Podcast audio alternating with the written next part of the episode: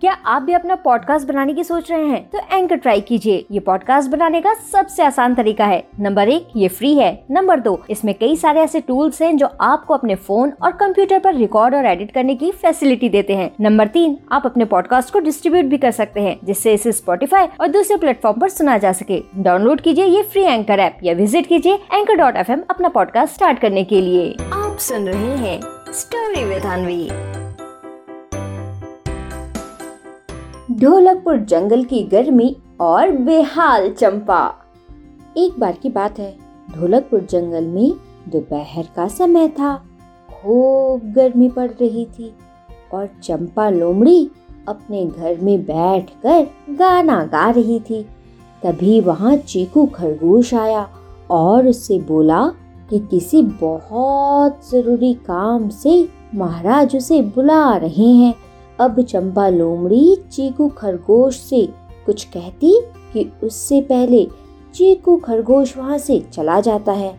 फिर चंपा लोमड़ी तुरंत अपने मन में सोचते हुए बोलती है, आहा, हाय हाय, ये चीकू खरगोश भी ना कूदते हुए आया और कूदते हुए चला भी गया।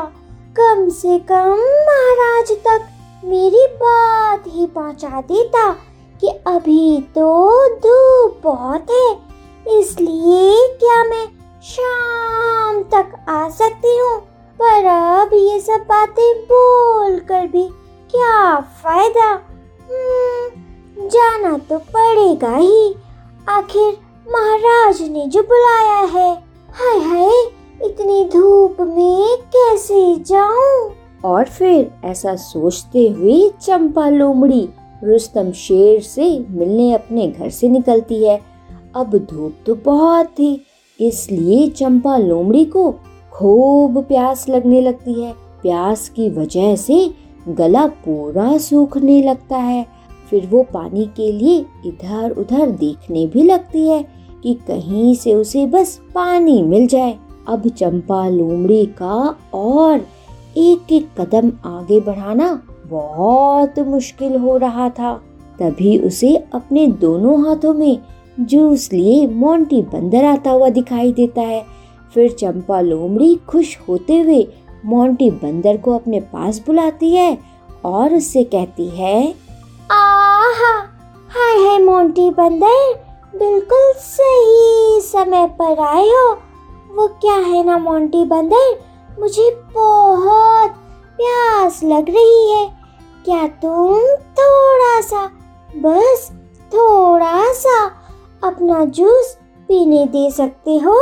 अब तुम तो जानते ही हो कि इस बार कितनी ज़्यादा गर्मी पड़ रही है। सच कह रही हूँ, मोंटी बंदर, बस थोड़ा सा ही तुम्हारा जूस पीऊँगी।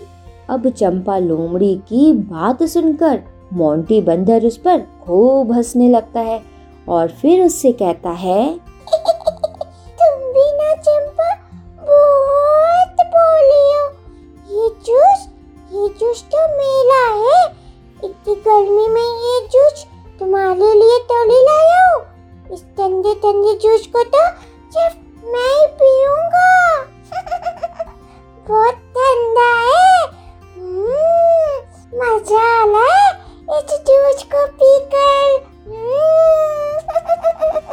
और फिर ऐसा बोलकर मोंटी बंदर चंपा लोमड़ी को दिखा दिखा कर जूस पीने लगता है।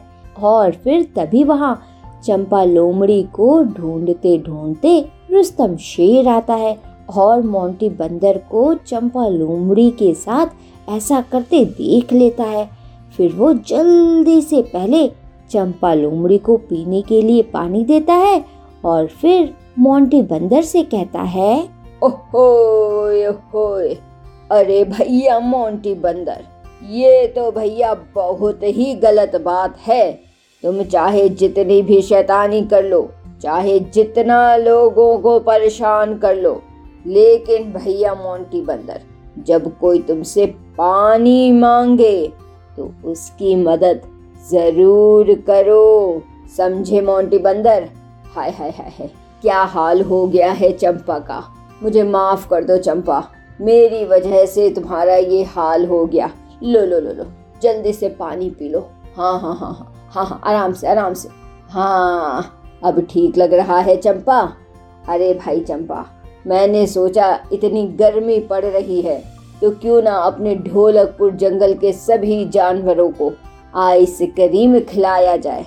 इसीलिए भैया, मैंने तुम्हें बुलवाया था चीकू खरगोश से कि तुम सबको जाकर आइस करीम दे दोगी। लेकिन भैया, मैंने तो ये सोचा ही नहीं कि तुम इतनी गर्मी में आओगी कैसे? और फिर इसीलिए भैया, मैं जल्दी से तुम्हारे पास आ रहा था तुम्हें रोकने के लिए कि चंपा लोमड़ी अभी मत आना, तुम शाम को आना। लेकिन देखो, यहीं मिल गई तुम। अच्छा अच्छा अब लो ये ठंडी ठंडी आइसक्रीम और मोंटी बंदर के सामने खाओ। और अब क्योंकि मोंटी बंदर, तुम भैया बहुत चंपा को दिखा दिखा कर जूस पी रहे थे ना तो अब तुम्हारी सजा ये है कि अब तुम्हारी आइसक्रीम भी चंपा लोमड़ी को ही मिलेगी। उठो उठो चंपा, ये लो आइसक्रीम। और चलो, मैं तुम्हें तुम्हारे घर तक छोड़ आता हूँ। और मोंटी बंदर, पीते रहो अपना जूस तुम। और फिर ऐसा कह कर रुस्तम शेर चंपा लोमड़ी को उसके घर तक छोड़ने जाता है। और इधर मोंटी बंदर आइसक्रीम नहीं मिलने पर चुपचाप वहीं खड़े होकर दुखी होता रहता है। तो बच्चों, क्या सीख मिलती है हमें इस कहानी से? इस कहानी से हमें ये सीख मिलती है कि बच्चों, हमें हमेशा काइंड होना चाहिए। जब भी कोई हमसे हेल्प मांगे तो बच्चों, हमें उनकी हेल्प ज़रूर करनी चाहिए। समझे? आप सुन रहे थे स्टोरी विद अनवी अनवी के साथ।